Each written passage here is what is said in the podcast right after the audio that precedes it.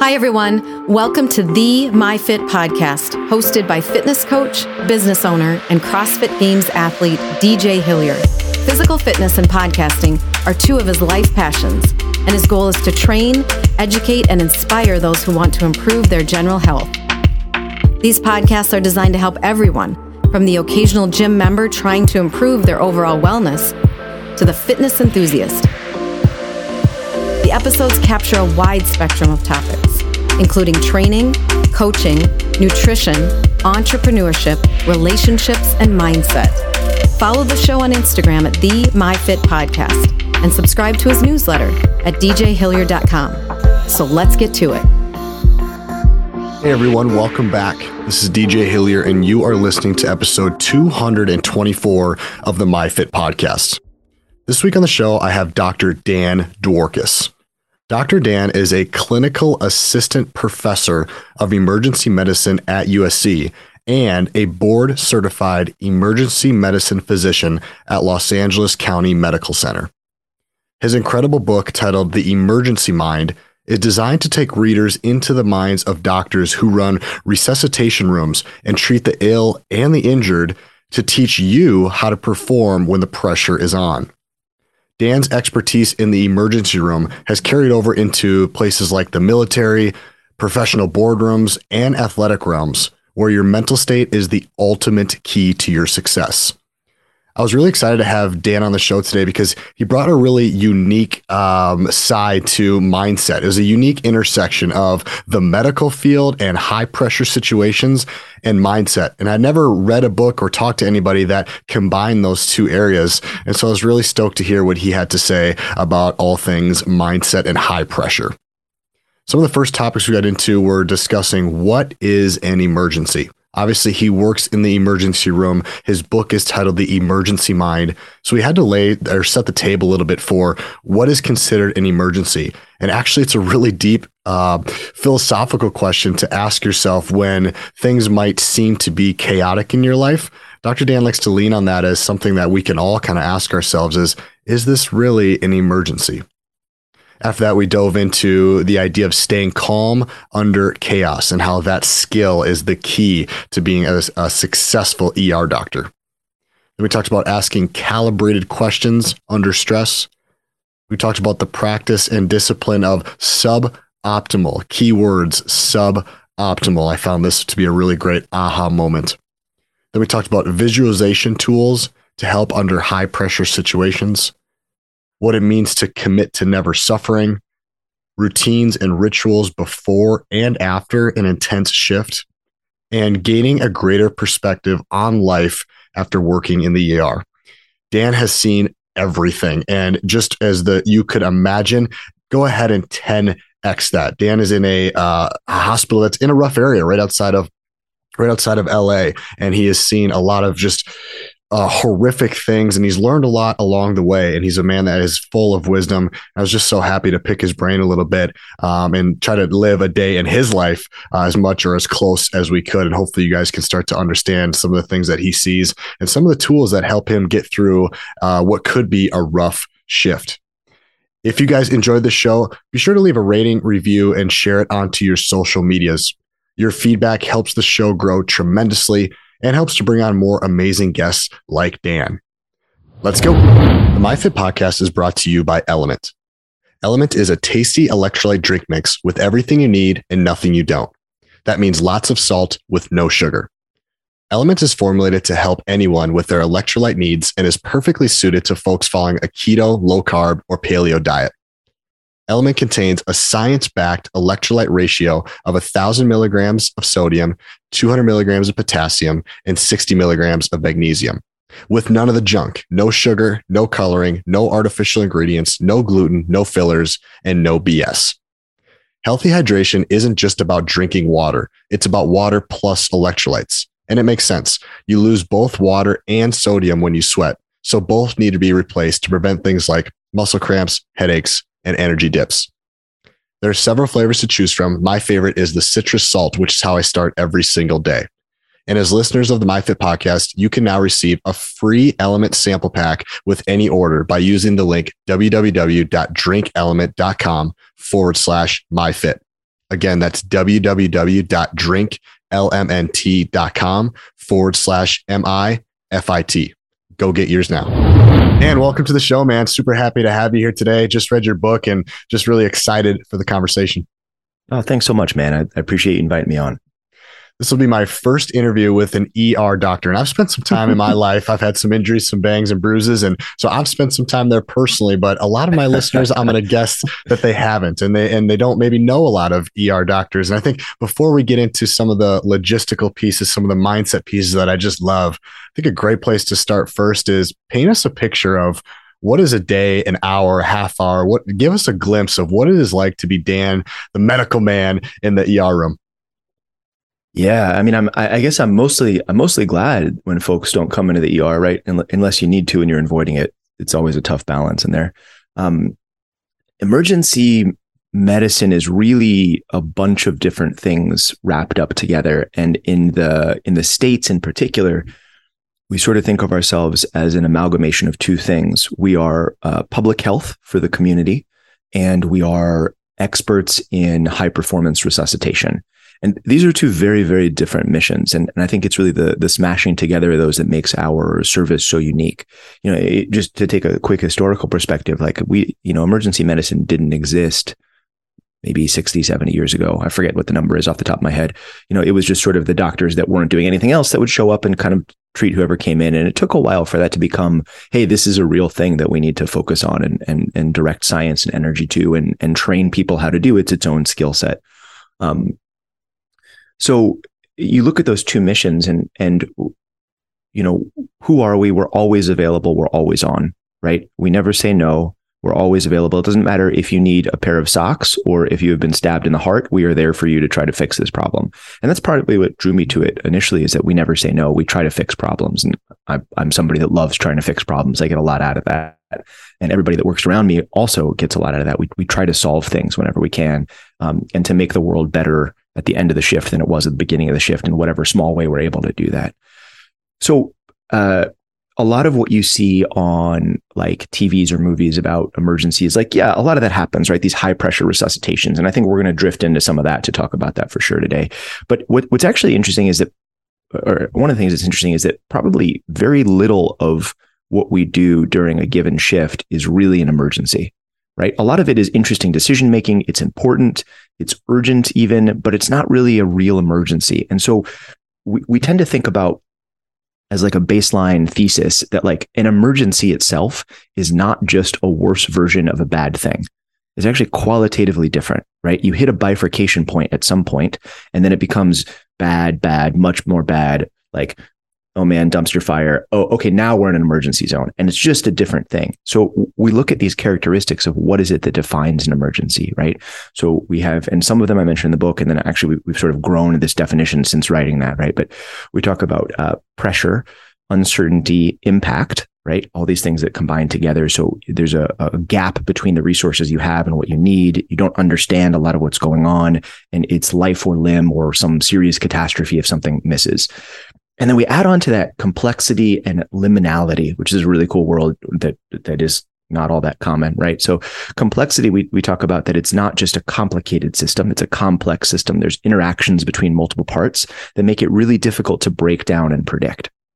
And we see that clinically a lot when we are um, working in a particular circumstance. Like you have a patient that comes in who, uh, what's a good example at the top of my head? Um, really, really bad uh, pneumonia, right? An infection in the lungs. So this person is really struggling to breathe, but also they're fighting this overwhelming infection. And so their blood pressure is super low, right? So you need to really fix that. So usually if somebody's blood pressure is low, you give them fluid, IV fluid to bump their blood pressure back up. But if they already have, let's say they have a little bit of a heart problem too, they have some heart problems and some lung problems, that fluid is likely going to back up into their lungs and make it even harder for them to breathe. So now all of a sudden you have second order effects of your actions that are causing these feedback loops that are quite complicated and require you to really sort of attempt to peer into the future, juggle different potential possibilities and thread the needle between these different lines of a complex system. And then the last part that really makes it depending on the day like special or terrible is is liminality right? Which is the sense that you've crossed over into a liminal space. You have gone from something to something qualitatively different and there's no way out but through, right? You can't just stop. Right? And a great example of this is, um, you know, once you have taken, once you're flying a plane and you've taken off, you eventually have to land. There's no other way. You can't fly forever and you can't just disappear into space. You have to land the plane. You have to solve the problem of how to land at some point. So in emergencies, you get into these spaces. Let's say I'm going to put a breathing tube down for somebody. I'm going to give them medicines that is going to stop them from breathing themselves. And now I'm in one of those spaces. I got to land the plane. And there's some asterisks to that, which we can get into or not. But the point is you get into these spaces where you got to figure your way through it. And that's, that's intense. That can be amazing. That can be incredibly hard. And so a lot of what I do over the course of the day is look at a bunch of things, decide which ones the real emergencies are, shuffle resources and go full bore into those. And when I'm in those, then I'm dealing with these really complex, rapidly adapting systems that have liminality and, and uncertainty and all sorts of stuff. So that's a long, rambling answer, but it paints a bit of a picture about what's going on. And there's a lot of blood and screaming and stuff too. I love it. I think it's a great starting place. Walk me through, Dan. I can only imagine some of this stuff. Walk me through what is it like when you walk into one room and it's that blood and screaming another room mm-hmm. it's uh you know severe tummy ache another room everything is very very mm-hmm. different from room to room yeah. i can only try to put myself in your shoes man i can only imagine trying to flip the switch from one room to the next walk me through what is that like yeah, I mean, I, it would be wonderful if everybody came with a very clear label in terms of you know what what the actual issue was, right? And it's uh, you know, and you come in with a card that's like, I'm a level one or I'm a level two. Oh, that'd be that'd be amazing because then you could really rapidly affect your system's change. But um, but you don't know, right? And and it's really the uncertainty that that makes it quite uh quite challenging. And sometimes you don't know because you just don't know and nobody knows, right? Sometimes you don't know because the person's acting a particular way because of something that doesn't have anything to do with it, right? They're screaming because um, they sprained their ankle, but they're also coming down from methamphetamines. So, you know, that person is maybe screaming louder than the very stoic, um, a gentleman the other day in his, uh, in his 90s who had dislocated his shoulder and he was one of the calmest, most stoic and strongest humans that I'd ever met. And it was incredibly hard to put his shoulder back in. And he just sat there looking at you the whole time where you're, you know, you're tugging on his dislocated shoulder. He was very polite. You know, and the person next to him was screaming profusely. So, so you have these like sort of like first impressions, and then you have to pretty rapidly um, understand how to cut through stuff. So you apply all these, um, you know, uh, heuristics and pattern matching, and sometimes a second order tier of looking for cognitive biases to make sure you're not drifting. But it's a challenge. Um, and one of the big ways that we learn how to do that, um, let me put it this way: if you were to drop even a relatively skilled medical person into an ER without ER training, um, people tend to hyper focus on one task, on the thing in front of them. and whoever shows up in front of them, they go for that person and they dig into that person because that's more comfortable. We like things in series. We like one and then another. When you're parallel processing, which is what we spend a lot of time doing, um, you really have to practice that skill set right? And so one of the ways that we do that is is applying graduated responsibility and graduated pressure to our trainees. So at the beginning you will just work on one person and a more senior person will shuffle and look at the field and be like i want you to go into room 3 and see that person. And you go in there and you do that right? Then when you've had a little more skill we give you an array of five or six rooms and we're there with you and we watch you as you're making the decisions about how to shuffle and we sort of guide you with that and then as you get higher up in the ranks, you're sort of doing a lot of that yourself. And so, um, uh, you know, last night, for example, I worked in a space, um, or actually, it wasn't last night. It was fairly close. Worked in a space where we had, I was the head doctor for um, an area that has about 40 beds, uh, a team of four doctors, maybe 20 nurses, and an internal waiting room. And that's some small section of the of the emergency department that i work at. So there's constant inflows and you're, you're always doing this like uh, rapid reallocation of resources. Very dynamic problem set.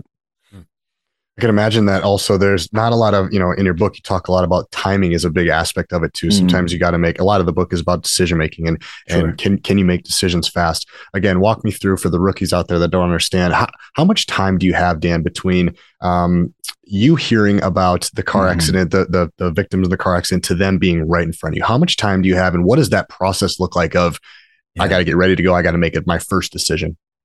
That's a great, that's a great question. So, um, to answer that, uh, we're really going to start here talking about like packages of actions and packages and and uh, programs almost. So um, there's a lot of answers to that. So w- w- sometimes you get great call in, right? You have a uh, paramedics that are amazing, and they are like, "Hey, we're we're working this problem set. We're coming in in about six minutes. Here's my first impression. Here's what we've done. Amazing. Okay, then you have a couple minutes to spin up the team, spin up the resources, get the room ready. And if you have that warning and it's a relatively sick sounding person coming in, um, then you are going to spend a bunch of time together uh, coalescing a team and spinning them up. And, and what that looks like, everybody gets in a room. People have their sort of predefined automatic roles. So if you are a uh, PGY2, post grad year two, you're sort of partway through your training, you know that your default position is at the, you know, head of the bed or the right side of the head, depending.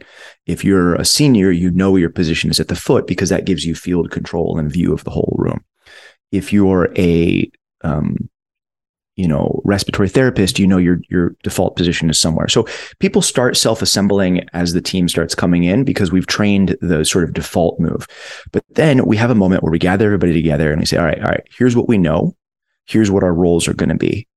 Here's a problem that I anticipate, and here's how we might solve it. So if we all have to swing left, get it in your head, we might all have to swing left.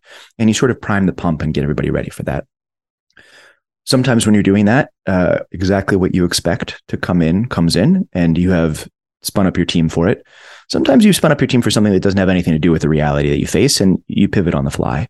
But so there's there's a sense of all right, we've got a few minutes. What are the most important things that we do? Well, we make sure we know who everybody is, and we make sure that we identify any incoming problem sets that we might really have trouble with. Right. So, hey, we think this person's been stabbed. Their blood pressure is really low ah, uh, geez, we're really running out of blood. So we're going to have to be very parsimonious about how we do this. Okay, let's make sure that we understand that and get it right the first time when it goes in. Or, hey, we have two cases coming in, or we have a case coming in, and this is a pretty realistic scenario. We have a case coming in, and we think there's a second case coming in after that. Mm. All right, great. The game plan is going to be we're going to start here. When we hear that second one in, you, you, and you are going to peel off and form the B team, and you're going to go after that. I'm going to sweep to find you in a few minutes. And you're sort of like, you know, navigating the future. We also have moments, um, which are what you'd call zero start events, right? Or starting from zero events where uh, somebody shows up and they walk in the front door and they have been shot in the chest and they are bleeding and you go and you get no warning whatsoever. Their friends throw them out the side of a car or um, they, you know, collapse having a heart attack in the walkway or, you know, you just never know. Uh, and these zero start events are really a different set of challenges, right? And that's when we get back to packages and programs because the idea of where is the default position to stand relies on a pretty sophisticated understanding of how you resuscitate somebody, right? You have general operating principles that say control the airway, make sure the senior person has view of everything, and have a backup person for the junior. Okay, those are pretty good guiding principles, right? A totally different problem is there's a person on the ground and you're the first one there. What do you do? Right. And so we train for that eventuality also. And I, you know, I have responded to things on airplanes. I ran a cardiac arrest in a supercuts once, you know, I, like all sorts of things that, that you just don't necessarily think about, but you have to prepare to be the first one on and to sort of build a team dynamically as you're as you're operating. You can imagine how different that would be if you're, you know, um, in business or in the sports world, right? It's like starting an inning and having just the pitcher show up and start pitching. And then you're like, all right, well, I don't know. I guess we should bring a catcher in. Hey, oh, can you can you catch a ball? Great, get over here. Oh, can you play first base? Amazing. And you just sort of like, and the other team's already up and batting, and you don't know, right? Um, so it's it's a dynamic problem set, but we train that also through a bunch of drills and simulations. Um, and that's a that's a really hard problem set to zero start like that. I can imagine. It sounds like communication is super mm. vital in your world. And you talk about in your books, I'd love to hear one of the things that you talked about, and I, I think this is just brilliant, is the idea of using the word suboptimal. You say high quality responses to errors and bad outcomes move past anger and frustration and use a three step approach. Accept the issue, rapidly pivot yourself and your team to a new reality, and then learn from the event to evolve improvements for future cases. Before we kind of get into the three step process, mm-hmm. I love the word suboptimal. It really just yeah, kind of calms things down, and it could be very, very suboptimal. We could have death near, but it's it's just it's just suboptimal. Walk me through that. Um, I love suboptimal because I've often thought about getting that as a tattoo, actually. But I, I love suboptimal because it's just uh, understated and ridiculous enough to blow off some of the pressure, right? And you have to have bad things happen. Sometimes really bad things happen, and sometimes like outrageously bad things happen. And you have to, uh, if you're leading a team, you can't just pretend they're not happening because you lose the team, right? They think you're some sort of a Pollyanna off in your own world. Hey, you know, everything's great. No, no, actually not. This person's on fire, right? And then if you get completely down that end where you're like, oh my God, this person's on fire and you're shouting and waving your arms, it does nothing either. So you have to find something that walks this middle ground that says, hey, I know this is bad and we're going to keep pressing forward anyway. Um, and I love suboptimal because it's understated and it does that. You know, I, I remember being in situations where people are just absolutely near death and, you know, you open a kit and it doesn't have any of the tools that it should in it. And you, everybody's just looking around like, what are we doing? And the answer is you just say something like, oh, okay, suboptimal. Let's get the next kit or give me that thing. Let's go for it. Right. And it, it's this nice reset pause that sort of gets in there. Um, I have this memory of we're, uh, we're midway through placing a breathing tube in somebody. We have put the medicines in that stops them from breathing. Uh, but we have not yet succeeded at getting the breathing tube in. Very dynamic liminal space moment. And my incredible charge nurse walks in the back of the room and goes, Hey, I just want you to know the power is going to go out in a minute. We don't know for how long, and we're not really sure what's going to happen. Um, also, there's incoming uh, multiple gunshot wounds. Okay, like I'm spinning up rooms three and four. I'll be back in a minute. So, you know, you can imagine like, all right, there's multiple incoming and the power is about to go out. So if the power goes out, the ventilator we're about to put this person on might or might not work. It depends on exactly how the power goes out, right? We have backup systems, but no system, even backup systems, is perfect. And I don't know what's about to happen. Um, lots of things, lots of things can happen. many, many, of them are quite bad. So, uh, you know, my my very skilled junior doctor looks up at me and goes, "What are we going to do?" And I'm like, "Yeah, no power, multiple gunshot wounds. Yeah, that's pretty suboptimal. And everybody in the room just chuckles for a second. I'm like, let's let's get this breathing tube in, right? Like let's tackle this. And we go back and we put the breathing tube in and we take care of the gunshot wounds and the power goes out, but we fix that too eventually. And um, you know, it worked out. And even if it even if it didn't work out perfectly, we were able to keep moving forward because that's what it's about, right? It's not about nailing everything perfectly all the time. It's about doing the best that you can with what you have delivering the highest skill set possible in this moment, given your constraints, and setting up so that tomorrow you can deliver more than you could today. Mm-hmm. That's success. That's the best version of success that we can put together, even though it is suboptimal. Yeah, I'm going to borrow the suboptimal. I think it works well, not only in the ER, but just in everyday life. Mm-hmm. And it also too creates this, you're not going to say it like, this is suboptimal. You're going to say like, hey guys, this is suboptimal. And there's a phrase that the Navy SEALs say that calm is contagious and you're leading mm, doctors. Yeah. And, and so if you want to create a calm culture, it first needs to, to start from you. Um, another uh, you can that, always make it worse. That's for sure. That's right. You talk a lot about too. It just kind of this dovetails into the questions and asking better questions. Mm-hmm. I'm such a big fan of this. Obviously, being a podcaster, asking better questions leads to better better answers. And so, in the book, you say, or maybe it was a, a, a tweet that the leaders ask, "What does my team need?" And you say, "Great leaders ask, what can I do right now with what I have?" To help my team move forward. And you're talking about being very present focused and asking sure. questions like, because what you could do when that that nurse came in and said, you know, well, why is it going out? And what, what, what, blah, blah, blah, blah. It's like, we don't have time to go through exactly. some of these. And talk to me about the importance of questions. What questions work really well for you? Yeah, that's, that is, um, That is a good question. Sorry, I was trying to I was trying to find a way to not say that, but it is a good question.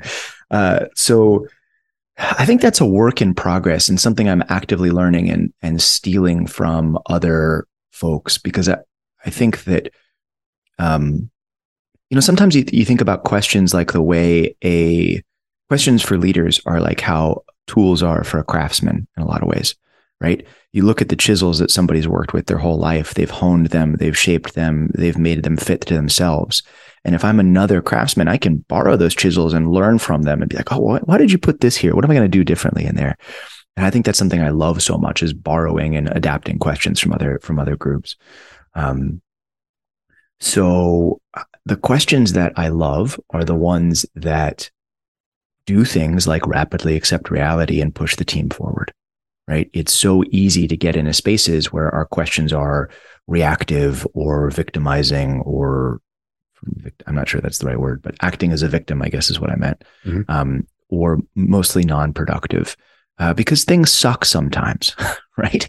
And in or out of the ER, things just suck sometimes. And it's tempting to like go down that road of like, why does this suck so much? But in, you know, it's probably not the right road to go down most of the time.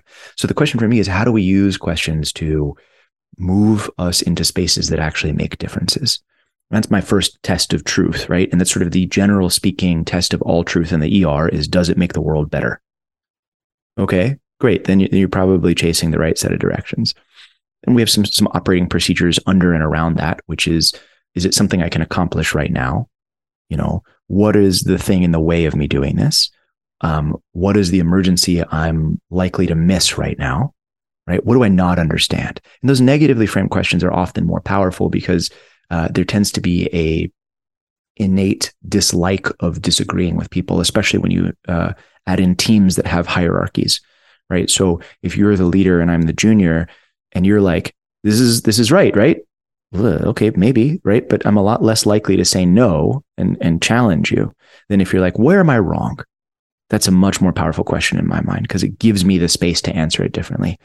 Really great example of this. I had a podcast guest on recently, Diane Chadwick Jones, who's the former VP of uh, of performance for BP, the oil and gas company, and she would talk about going out to visit some of these folks on oil rigs, you know, really tough guys who are working really hard, and she'd come in and ask them, "What's your biggest problem?" And they'd be like, "I don't have any problems. I'm a tough dude. I don't have any problems." And she'd be like, okay, well, what did you used to have problems with? like, nothing. I've never had problems. I've always been great. You're like, okay, well, it's, it's possible, I guess. It's probably not true, but it's possible. But then she found this incredible question that seemed to unlock everything. And it's one that I've been stealing and using as well, which is somebody who's like you, but worse, like you, but weaker, like you, but not as good. What do you think they might struggle with? Man, just an amazing question. And all of a sudden they'd be like, well, I guess if you weren't as good as me, you'd have trouble turning that valve when it's slippery. Oh, okay, cool. Well, we could probably add some grip to that valve, not for you, but for somebody who's not as good as you. And they'd be like, yeah, that might help, you know? But it, it's all about how do you unlock these different versions of reality that people have? And so things that are framed in a way that circumvents hierarchy, things are, that are framed in a way that allows people the space to answer productively, things that are framed in a way that moves a team forward towards reality. The questions that that carve you spaces to get into those areas, I think those are the really powerful ones. Yeah, the one in your book that I'm I'm going to steal and borrow is is uh, what am I missing here, team? I think that's so important with creating self awareness because you're going to have blind spots, especially in your world. You're going to have high pressure situations. You might miss something. And in mm-hmm. the book, yeah, what am what am I missing here, team? It gives them an opportunity to say, oh, he probably thinks he's missing something. You know, it's not like, hey, I'm not missing anything, right? What am I missing? It's a very different way to go about it. I really like that.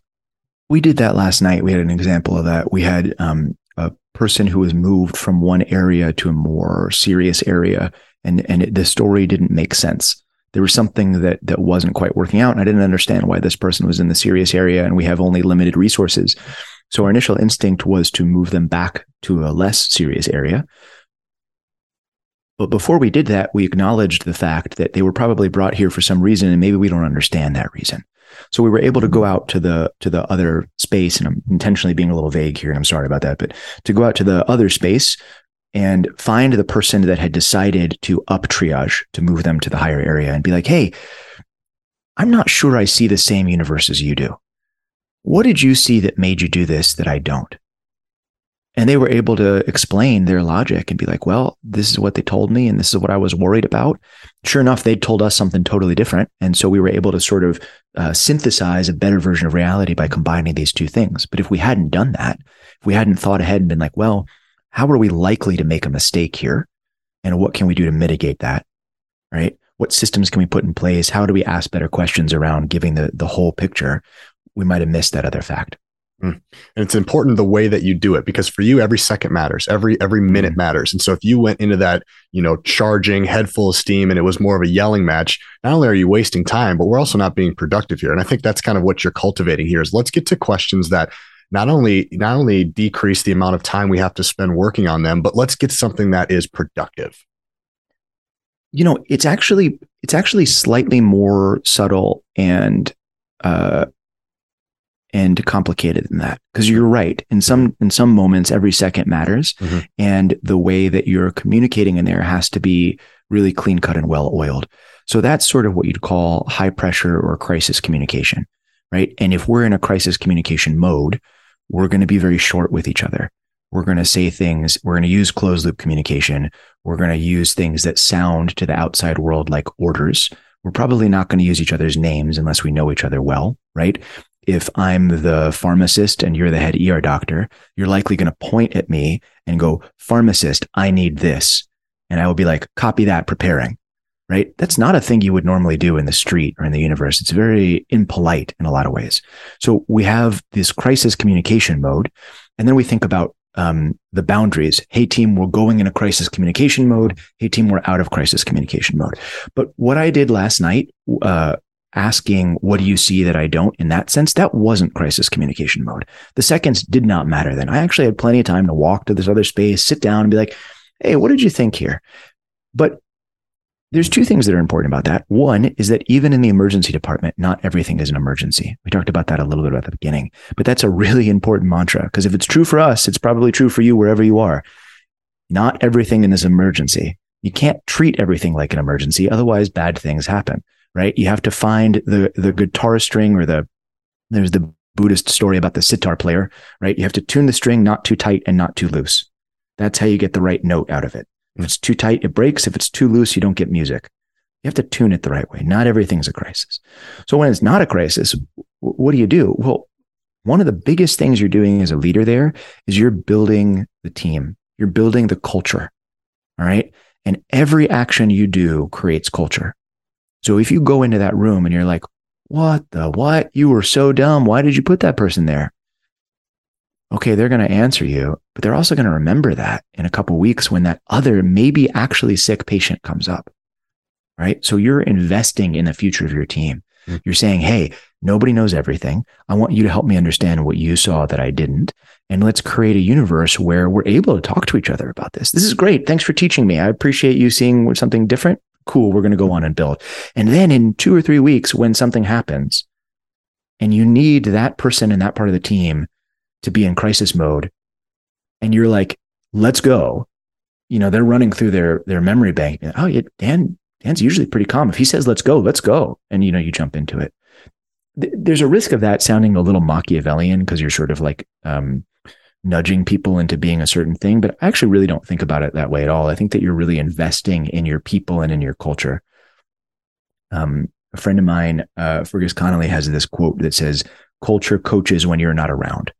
Right, and I think that's really true. Is that you're building the person, you're building the universe and the culture that's going to lead when you're not there. When they're like, "What should I do?" Right? Oh, well, this is what we generally do. Cool, let's go after it something that you know it doesn't take long to listen to you to understand and to hear just how calm you are you're just very calm mm. in the mm. sense in the vibe that you bring off and you talk a lot about in the book about being calm and i think whether mm. you are an er doctor a personal trainer or a mailman being calm in chaos is a skill i think that is so powerful sure and in your in your book you say logistically capitalizing on calm moments in the midst of complex emergencies involves identifying existing moments of calm during a case and purposely training to generate new ones How do you stay calm in the chaos? I'd love to dive into this because I think it, I just think it's a powerful skill that some people really have a hard time with.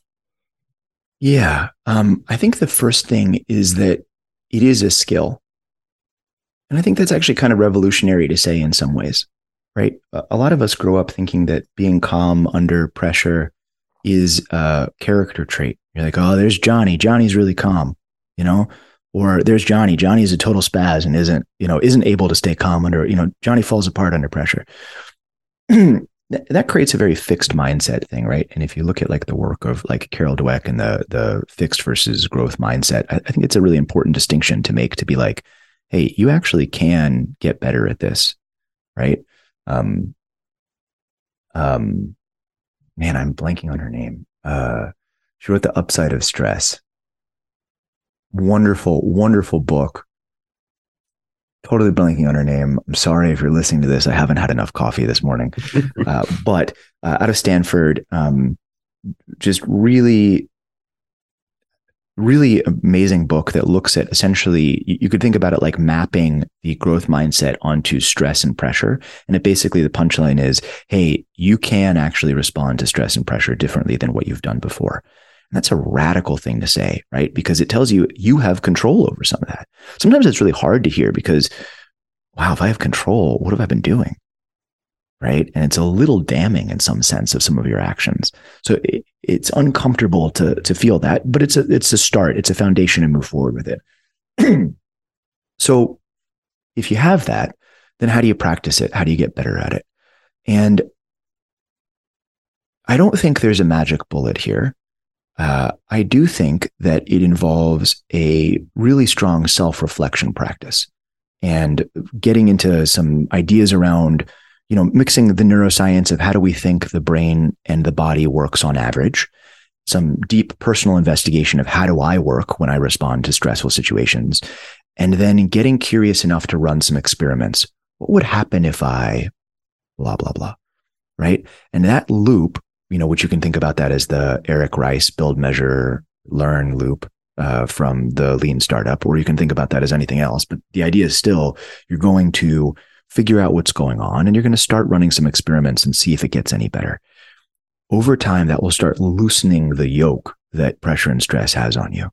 Um, and it allows you to uh, to find yourself more comfortable in situations that would stress you out outrageously when you were first starting. I um uh, I play jujitsu. I'm not particularly great at it, but I love it. And there's a real parallel in there to jujitsu, which is that when you start, you're in these positions and you freak out pretty universally. You freak out and you start, ah, you know, sort of like reacting very badly to it. And over time and and repetitions, you start learning actually. my best technique here to get out of this space is to stay calm and think through what's happening and then move when I need to move. Right. Like a very subtle um, parsimony of action and applying force where it's most useful in leverage points as opposed to in general. So, what's the mental counterpart to that, and how do you train that? Uh, I think one answer is starting to ask yourself, is this really an emergency? Right? Because a lot of things that feel like an emergency, like we talked about, aren't. So, you know, can you think about it? Can you stay in the pocket for just a second? And like, please, if there is a you know, fiery meteor hurling towards you, do not ask if this is an emergency. Get the F out of the way. right. But short of that, like think to yourself for a second, be like, well, uh, you know, what, the, what was that crazy guy Dan saying? Well, okay, uncertainty, impact, pressure, complexity, liminality. Does it have some of those features or does it just sort of seem like it has some of those features? Right away, you're going to find a lot of stuff that feels like an emergency, but probably isn't. And a shorthand for all of that, because it's a lot to remember, is the question Am I forced to act right now?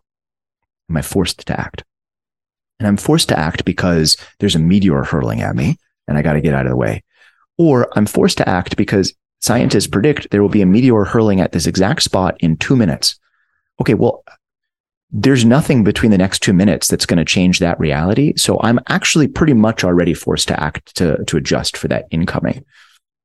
I'm not forced to act necessarily if there's a 1.0% chance of a meteor striking somewhere near me within the next 100 million years. Okay, you can stress out about that, but is it doing you any good? Are you forced to act? right? And understanding that dynamic is a challenge, and you can call it wrong sometimes on either side. So again, please be careful about meteors. I think is the punchline of this entire podcast. But start thinking to yourself: Is this really an emergency? That's a great first way to calm yourself down because you're going to find stuff that isn't. Talk to me about sang sang Freud sang Freud sang Freud. Am I saying that? Uh-huh. So, okay, so, what is it? One more time. Sang froid. Sang froid. Tell me about that. Yeah, sang froid. Um, French word, an amalgamation of uh, sang and froid. So sang is blood and froid is cold. So literally, it means cold blooded. Um, but uh, sort of what it actually means is the characteristic of remaining calm in the face of danger or pressure. It's a shorthand for the skill that we're describing. Uh, although interestingly, it tends to be used as more of a character trait. Um, except for there's this great quote that apparently a bit apocryphal, but apparently from Napoleon talking about his troops that said, uh, "Panic must be trained out and sang-froid instilled." The idea that through training you can develop the sense of remaining calm under pressure. So I really, I really love that. Um, but it's a great shorthand for the sense that you can choose how you respond even to overwhelming chaos, right? And the um, the image you get here is, you know, the wildland firefighter holding the line when the fire comes towards them because they know they're able to deploy countermeasures and skill sets you know, the frontline uh, paramedic racing to save a kid despite all of the chaos surrounding them. A lot of our folks in the military holding a line and holding a position to treat their wounded under active fire, right? This is all sang-froid that we talk about. Um, it starts with small things. It starts with maintaining your calm in the face of a spilled cup of coffee, right? Because how you do the small things is how you do the big things. And it starts with training it in those moments.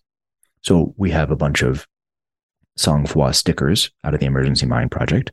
And we have um, now a bunch of our interns, our, our, our junior doctors, uh, carry those on their coffee mugs because of this, right? Because we want to start thinking about how do we do the small stuff to get the big stuff starting to come in right.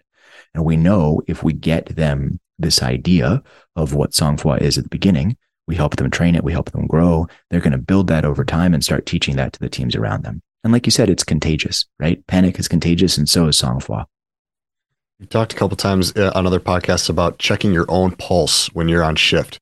Why do you do this? Mm-hmm. Yeah, um, you know, so I'll answer why I do that, but I think what's slightly a more important question is what is the type of thing that that is, and why would you do it? right? Because it's less important that you check your pulse and more important about sort of the underlying structure. And that's that it's it's an anchor movement, right? It's a movement that helps you get into a certain mental and physiological state. And um, uh, one of the ways that we build sang-froid and build coolness under pressure is by consciously choosing to and by imagining ourselves like what we want to be the the ice cold you know sort of like very cool person under pressure. And i, I have this image for me of um, uh, when i was a junior doctor looking at my one of my senior doctors and watching this person do things that i thought were inhuman.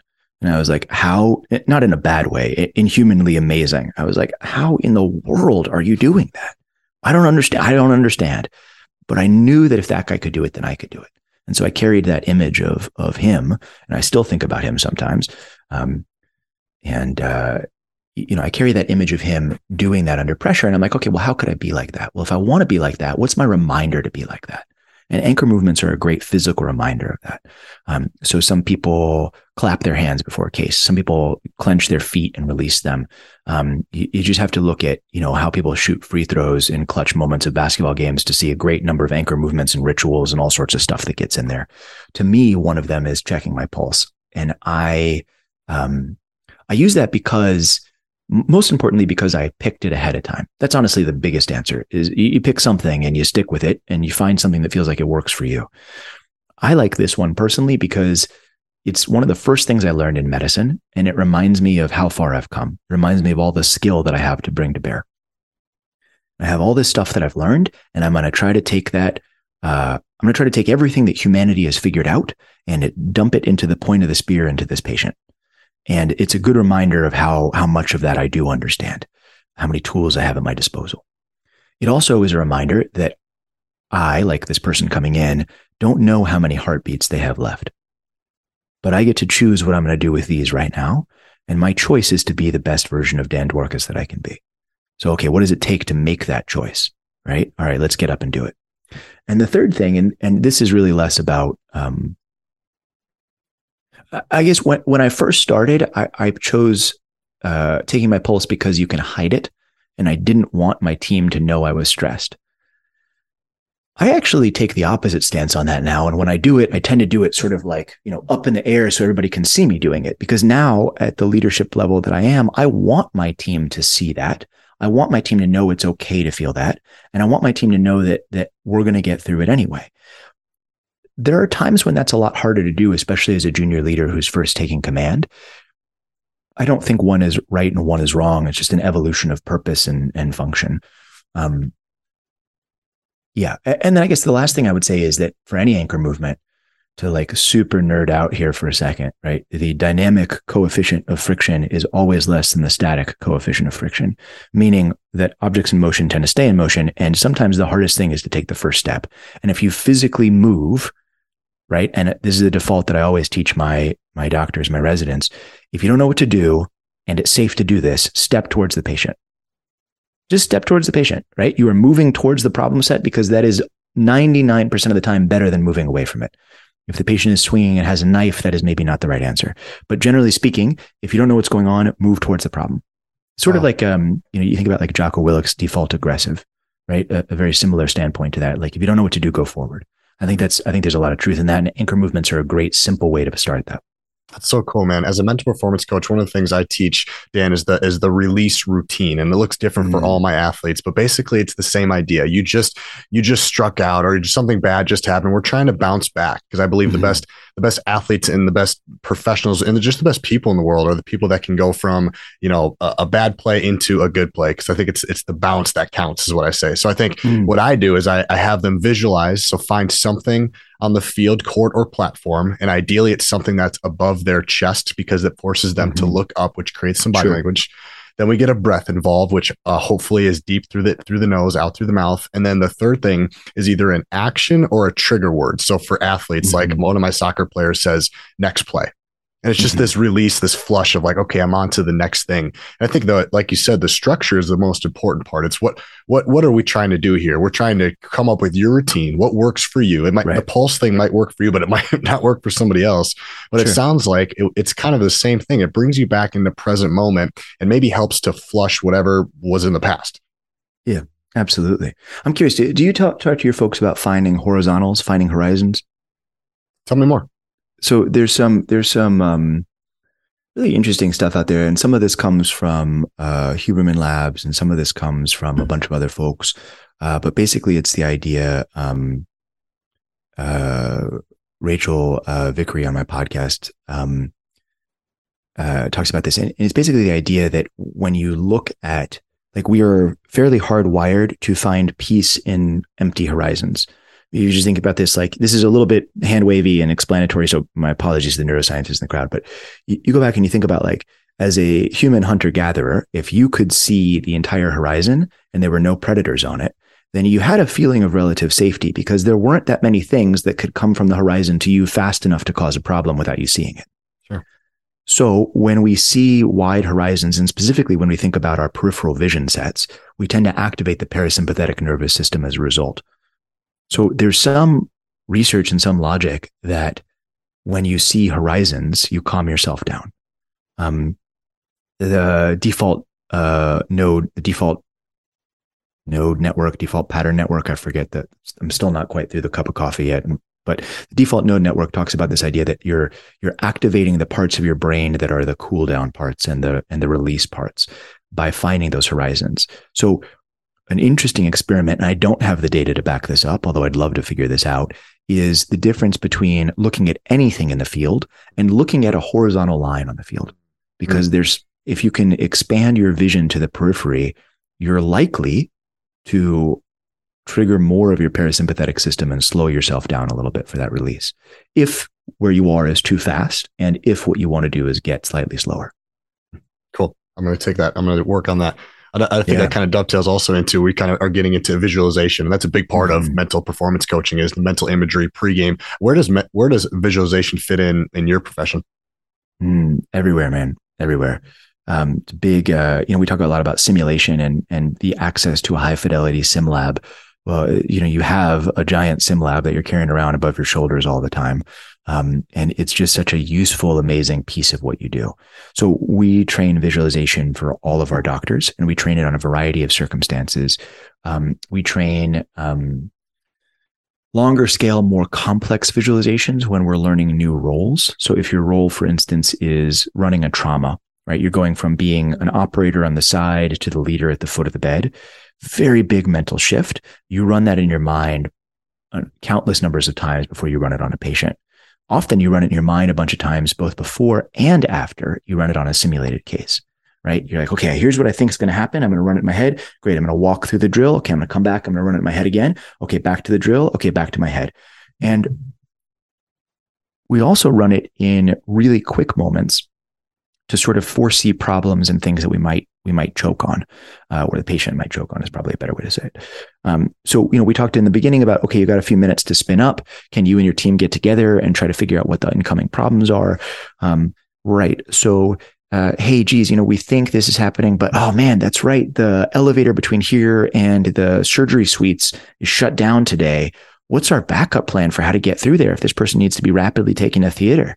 all right, well, all right, let's let's sort through that, right? And it's sort of visualizing the future a bit about that. That gets really fascinatingly into things like pre-mortem exercises or what Gary Klein would talk about um, when he talks about like the power of foresight that experts have right? And, and th- these are these, you can almost call them micro visualizations, right? You're, you're looking just a few moments in the future and you're trying to see what happens versus these larger scale, richer simulations where you're, you're really trying to press on what parts you don't understand and learn from them. Both have their place. Both are incredibly useful, uh, very different skill sets. Do you recommend your, um, you know, your junior doctors to do this when they're at home? Is this something you you recommend when you're out of the space, or is it like, hey, when when when you work on this, I want it to be here in the in the hospital? So yes is the answer. Um, and I think that one of the things one of the things that we know is that there's a difference between visualizing uh know, did you, did you ever watch Star Trek? No, sorry. Never? You never watched Star Trek? Oh man. All right. You should go watch Star Trek. Pretty good.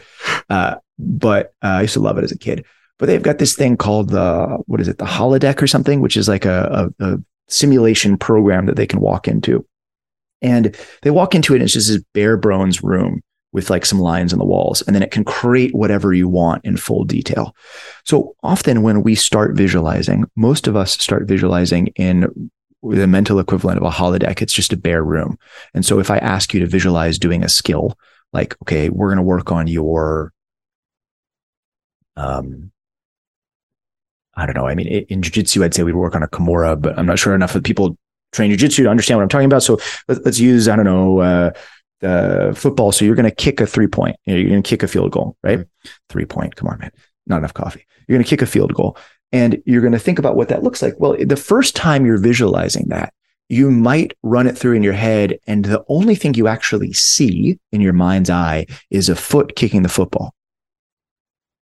Okay. Or maybe if you're better skilled at it, you visualize, okay, whatever your mantra is, all right, you know, head in a position, hip in a position, knee in a position, whatever it is. I don't know how to kick a field goal, so I'm not going to say the things because I got no idea. But whatever it is that your your mental train you're going through and you're going to visualize that. Then when you get better at it, you're going to put in more detail. Well, all right, what's it going to feel like? What's the weather temperature going to be? Right? What's the uh, opponents going to do? What are, what are the fans going to sound like? what are the different images going to be that I'm going to see? What am I likely to encounter? And you get more and more detailed and you run it more and more in these circumstances that are more like real life. They're much richer to this. There was a team that did this recent, recently for field goal kickers. And I'm, I don't have the reference for you. I'm sorry, but they actually had their kicker visualize the insides of different stadiums with different sounds of fans that were accurate to that stadium. And they really created this rich environment for them to visualize in. I think they actually played sounds from different stadiums for him in order to get a sense of what was going on. But even if you don't have that, so our version of that is um, when you're moving from uh, PGY one to PGY two, so you're finishing your intern year and you're starting your second year out of four years of ER training. That it, your second year at the place that I work is the first year that you're in the hardcore resuscitation area. One of the things you have to do uh, is be prepared to put a chest tube in, which is a large bore tube that goes into the chest through the ribs to drain out uh, life threatening amounts of blood or air. Pretty complicated system. Um, it's actually not, honestly. You just cut a hole in the chest and there you go. But it's more complicated than that. Uh, not medical advice. um, but uh, one of the challenges is understanding the difference between doing that on a um, you know, sometimes you just get like a, a, a, side of ribs and you practice on it. Uh, or if you have access, there's certain mannequins that do it. Or, you know, we use cadaver labs, right? We use recently deceased folks who have donated their bodies to science and medicine to practice these kind of techniques. Um, we're very grateful and lucky to have that opportunity because getting to practice it saves real lives later on down the line or saves lives down the line. The, the real there is a fascinating metaphysical question that we can, we can let go of for a second. But, um, so we have to we have to be able to do it. So maybe we've trained in practice we've opened the kit. We've we've practiced the thing. We have visualized ourselves doing it. And one of the things i try to do for folks as they're just finishing the first year and they're just about to flip the line into the second to be to be promoted is i take them into the rooms where they're actually going to do it find an empty room we say okay where are you going to be standing what's it going to look like what are your feet going to do where are the people going to be around you? Okay. Are you right handed or left handed? Where are you going to stand in relation to the patient's arm? And they realize, oh, I hadn't, I hadn't really baked in this piece of it. And you try to get it as rich and as detailed as possible. Then once they've done that a bunch, we actually use the sharp or fuzziness of a thing to key off of learning, right? Um, and this came from uh, Kristin Allen, who was an absolute world champion gymnast who came on the podcast. And she described when she was practicing her tumbling routines mentally, um, she would look for the moment when something became a little fuzzy or when it switched from first person visualization to third person visualization. And those were the moments that she would go train and press on because she's like, my mind's doing something in there and I might not even know what it is. But when we go from sharp, sharp, sharp to, uh, then I'm going to reach for this tool and I don't know what it looks like. I'm going to press on that. I'm going to go overtrain that.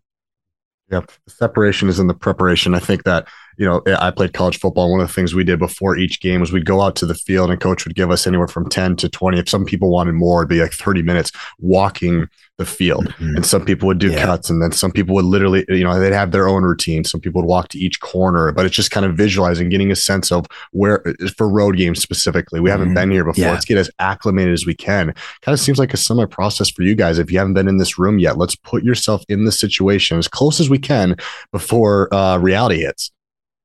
Yeah. Uh, I mean, yes. Um, the difference is, I was talking to uh, um, Andrew Murray, one of the heads of international development for the NBA the other day, and we, we were riffing a little bit on the differences between basketball and emergency medicine, um, you know, as one does. And he was like, you know, for me, like, you know, when you've got the ball, you're going to have to run, pass, shoot, you're going to go on a court that's a certain size and try to hit a basket that's a certain height, and you're going to face between one and five defenders. Okay. Emergency medicine is like, yeah, you don't know, man. Maybe there's 13 defenders, a shark with lasers on it, six robots, and like, uh, I don't know, a tripwire. Like, who knows? And, you know, the ball suddenly weighs a thousand pounds and there's a million like you usually have no idea what's coming in. And like like that's an exaggeration and that's an exaggeration that leads us into the same line of inappropriate thought that is everything is an emergency. So i have to be very careful when i say that. I'm, I'm making a point to be funny. Like there is bounded uncertainty most of the time but then sometimes there is unbounded uncertainty and the difference between those two is really important. So so yeah whenever possible i get my team in the room they're going to play in and they're going to look at the tools they're going to use and they're going to drill down into everything. But I cannot make them dependent on that because sometimes they have to run a cardiac arrest in a bathroom. How do you get the person out from behind the toilet? right? Like real life problem set, right? like all of the stuff in the world doesn't work unless you can deliver it to that patient. And, and so you got to figure out the little details of that. You got to start problem solving these things that don't seem like they have any, you know, like medicine has this reputation of being this like very grand, very, you know, like whatever sort of fancy thing. But a lot of times it's like, can I roll that patient to the left enough to access this thing I need? Yes or no? And I, my problem set is really roll them to the left. That's actually more important than all of the science that we've figured out as humans for that person in that moment. So understanding the difference between deep diving as much as possible into the universe that you're going to play. Can you walk the field and walk it as much as you can because it matters, but not becoming dependent on that. It's a hard line to, to balance. Absolutely. So we keep talking about this separation and the preparation. I, I can I can only imagine. I'm so curious, Dan. There's got to be this moment of, and I think you posted about this before, the walk into the hospital or the drive mm-hmm. to the hospital. You're kind of getting your mind ready. Walk me through what were some key things to help you have a successful shift as you prepare, not only the day before, years before, but literally you're walking in. And then also, I'd love to hear when you're driving home. I mean, you're coming mm. home, you're turning off the switch. You're you're you're not you're not, not not any longer in a high pressure situation. How do you flip the switch? So, how do you flip the switch on? How do you flip the switch off when you're by yourself, either in the car or in the parking lot or walking in? Yeah, I, I think we're we're talking about um, we're talking about uh, ritual here in some sense, right? We're talking about storytelling. We're talking about the stuff that it takes to get us uh, across a threshold into a different space and, and to become a different person and to come back and forth from that, right? In the words of uh, my friend and mentor, Preston Klein, we're talking about leaving we're talking about transitioning between the ordinary world and the extraordinary world. Yes. We're yes. going back and forth between those. Absolutely. Um, and that's a transition, whether or not you're an ER doctor, if you're a high performer, you face that transition. If it's, you know, it's the, the first snap of a game, it's the, you know, the first whistle, it's the opening of something, right? You're crossing this threshold. So, um, there's a bunch in there. I, one of the memories that really stands out to me about this is I'm at Mass General where I did a lot of my training. Uh, and I, there's this big, this long hallway that's covered in brick that leads into one of the doors of the ER. It's not the only way in, but it's one of the ways in. And, you know, everything in Mass General, at least in this for the, for the States is incredibly old. So it looks like this brick has been there forever and it probably hasn't, right? but it looks like it's been there forever. And I remember walking down because it led into our ultra serious resuscitation area. And it was one of the first times I was working there and I was so nervous. Man, I trained so hard to be in that space and be part of that team. But I knew in when I walked through those doors, people's lives would depend on what I was doing. Like not totally on me. I had a great team. There was all sorts of stuff and I could tell myself all that. But at the end of the day, I would do things that would drastically influence whether somebody lived or died and have ripple effects through their lives and the lives of their community. So that I was feeling that weight. yeah, I was feeling that weight. And I was like, what do I do? Right. I'm standing at, uh, how am I going to, what am I going to do to psych up for this? And I knew I was imperfect. I was just training. I didn't have all the answers. I knew I couldn't fix everything and I knew I wouldn't succeed at everything I touched. So how do you balance that? How do you know you're going to walk into a space where people are going to suffer because you're not good enough yet? What do you do? But you know you need to get better because the integral of your career and your life is going to be a positive for the community and for the world. And I firmly believe that, right? The world will be a better place for me having done this work. That's the thing I keep in the front of my mind for all of it. So I was like, well, what am I going to do? How am I going to, what am I going to do to psych myself up for this and, and, and at least hit the ground as stable as I can and go from there. And I had a, a memory of part of the uh, Hippocratic Oath, which is, you know, all the doctors take. And I don't know if you ever read the Hippocratic Oath. It's actually kind of weird and I don't like a lot of it. it it's not quite what it, it's made out to be on movies, but there is one part of it that I really like, which says, into whatever house I enter, may it be for the good of the people inside. Or may it be for the good of the people within, actually. Into whatever house I enter, may it be for the good of the people within. Okay. That is a commitment to saying, I don't know if I can fix everything, but I'm going to go into this space and I'm going to bring the best I have, and it's going to be for the benefit of those people. And everything I'm going to do is going to be for the benefit of those people. Right? All right. Well, if I believe that, then that's really what I'm going to do. Then this door I'm about to cross isn't the door to the ER, it's the door to a house. And my job is to make it for the good of the people that are inside.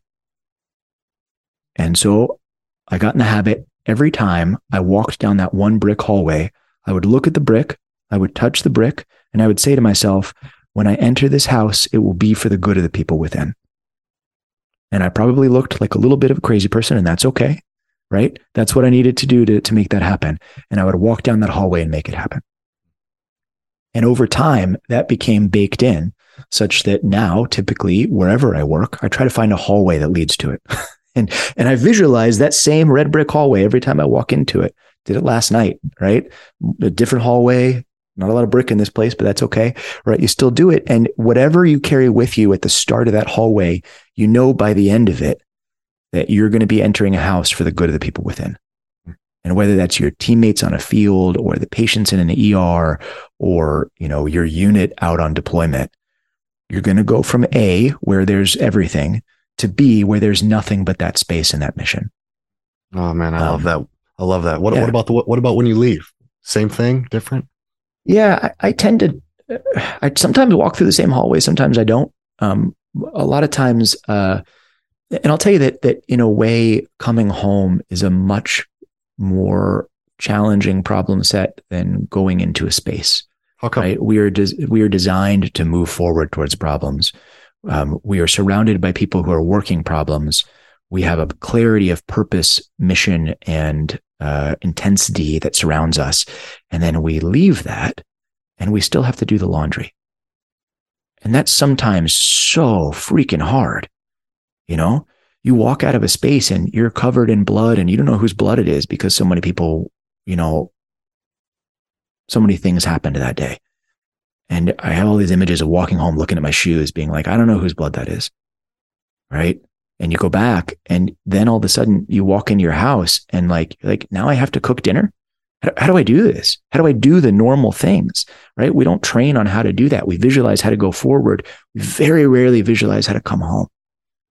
And we see that reflected in the experiences of our brothers and sisters in the military the challenges of coming home because there's not the same culture there's not the same purpose because you've been through a space you've been through something that is unique and most humans don't go through. And then you come back to a space where maybe your skills aren't celebrated. Maybe you've done things that are hard that you're not sure how to handle. The people that want to talk to you, that want to support you, they haven't seen those things. They don't speak your language. They don't know how to handle that.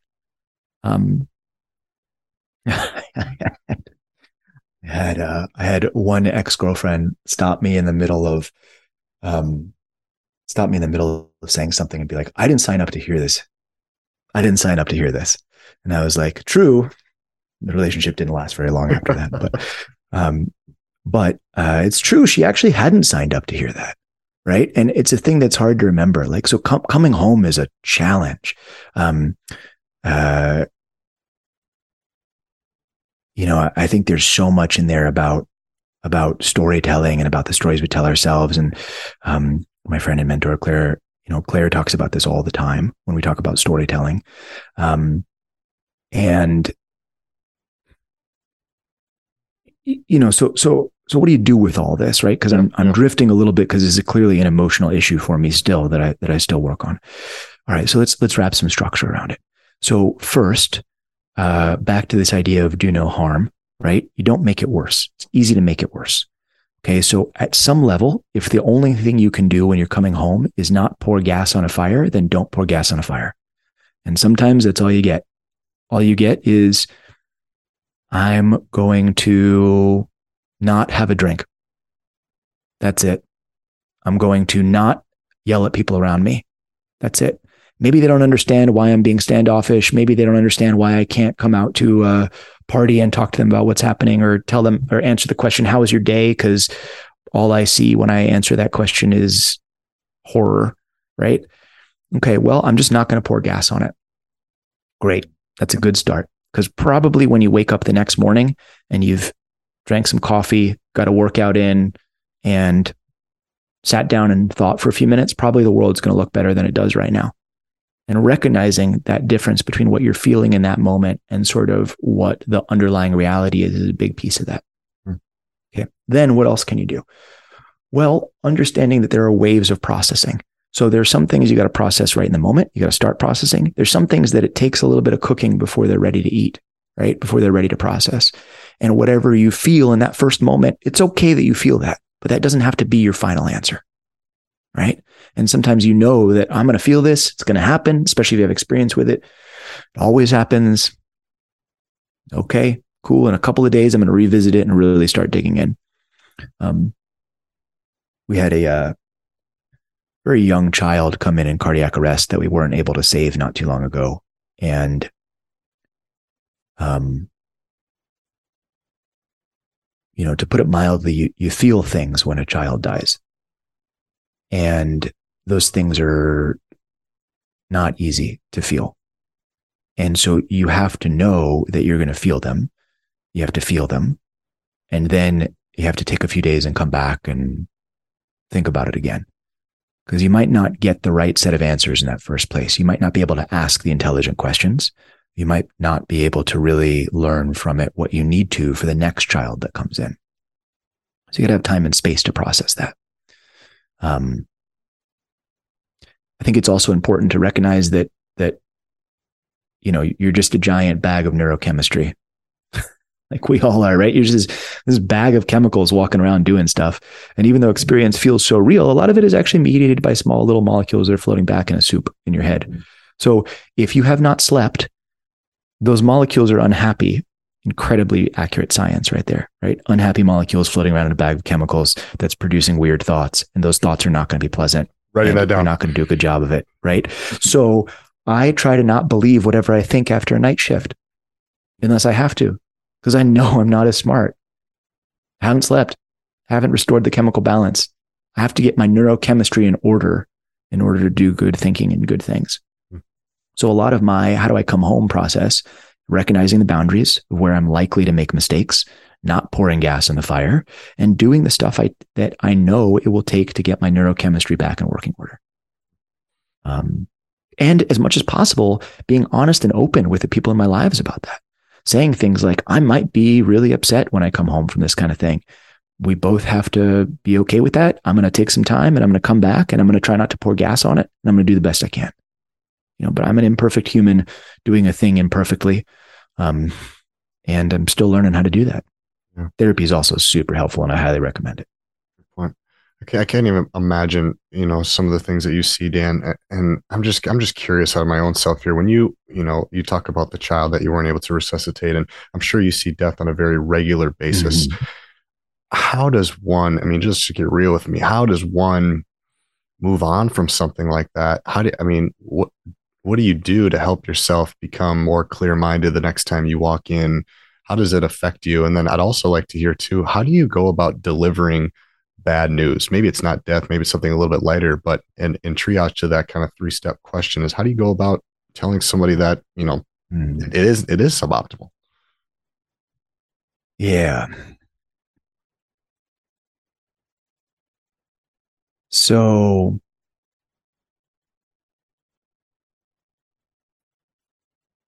few years back, I was working with a scribe who uh, was in the ER with me and was, you know, they they record everything that happens and they help you write the charts and they help you gather info and they're just awesome, awesome people. Usually in preparation for a career in medicine themselves. Um, and they asked me some version of that question, which is how do you how do you handle a patient dying? And what I said was that it, it always tears a hole in you and it tears the same size hole. It's just that over time, you realize you're a much bigger piece of cloth than you thought you were when you started. And I think that to me, that's really intimately welded to this concept of never wasting suffering, right? The idea that I cannot uh, save everybody either from death or suffering. I don't have that power. No human does. Um, But what I can commit to my patients and my team and to myself, honestly, is that I will not waste that suffering. I will transform it into fuel to make me and my community better. And that actually is mostly within my control. So part of my vision of honoring a person when they pass or honoring a person or a family when they suffer is the commitment that I will and my team will get better because of it. We will break it down and figure out how we could have improved. We will learn from it. We will become better humans for having been through that space.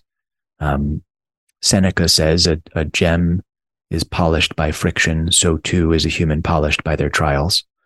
And I think that part of my answer to all of this is that the friction of the suffering I will use to make myself and my team better individuals and better groups. Um, there is nothing that's easy about that. Uh, but to me, that's probably the one of the deepest lessons I've learned in my um, my now 40 years. I just turned 40 last weekend. So my now 40 years of life. Happy uh, birthday. Thanks, man. I appreciate it. Um, I'm very conscious of all of the patients that I've had who didn't make it to 40, who didn't get to see their 40th birthday and didn't get to celebrate with, with friends and family. And I'm incredibly lucky. And I think that part of the, the rent I pay on being human, right, is this idea of never wasting suffering, of using what we have to, to get better. Yeah, go deeper on that, Dan, because I think there's a lot of perspective involved in your job. You get you get to see some mm-hmm. very just dismal things, not only with the with the victims or, or the patients, but you know, there's just a lot of unfortunate events that come your way. How's how's how has being an ER doctor changed your perspective in life outside of the ER room? Oh, I, I don't even kind of know how to begin answering that question. Right? That's like, how does how does walking change your perspective or like standing upright change your perspective? Like pretty massively right? Uh, i mean I, I think that it's um you know when you go up against life or death things most humans get that a few times in their life. I have been fortunate enough to go up against that multiple multiple times. And the perspective that comes from that is a deeper gratitude and a deeper appreciation for for life and for what is around us and an understanding of the um, responsibility to to act on that and with that. Um, it's colored so much of what I've done, uh, and I think that you know. I think it's different for every person, and you don't have to do that in order to get into some of those spaces, but you do have to think about it. Mm-hmm. You have to think about death. You have to think about life. You have to think deeply about why you're here and what you're up to. Um, and, and that's what I would wish for anybody listening to that, that they, that they come out of this and they pause for a moment and whatever else they're doing today, listening to your podcast, right? Whatever they're, they're, they're in the gym crushing a session or they're about to go out in the field or they're about to go out into the, the world and do whatever. Just take a moment and really reflect on like, you know, are you doing it for the good of the people around you? Are you entering that space prepared to give the best that you have or what's your, what's your underlying reason in there? Great place to end it, Dan. Nice job, man. Good work. So the emergency mind, I am writing it off. This book is fantastic, and I by writing it off, I mean I got I got lines under a bunch of the stuff, man. I tore the, I tore this thing up. So for my listeners, Dan, where can they get the book? Uh, anywhere. Uh, Amazon is probably the easiest, uh, but anywhere. Um, and you can find a ton of what we do uh, at emergencymind.com, including the book and including our new sort of personal crisis performance analysis, which will get you into a lot of the really interesting habits and actions that really high performers take under pressure. And that's new as of like yesterday. So, oh, cool. That's on cool. the website? Yeah, absolutely. Okay, dude, I'll check that out. That's awesome. Hey, absolutely. thanks for taking the time, man. This is a lot of fun. Thank you. Oh, my pleasure. Thank you for having me.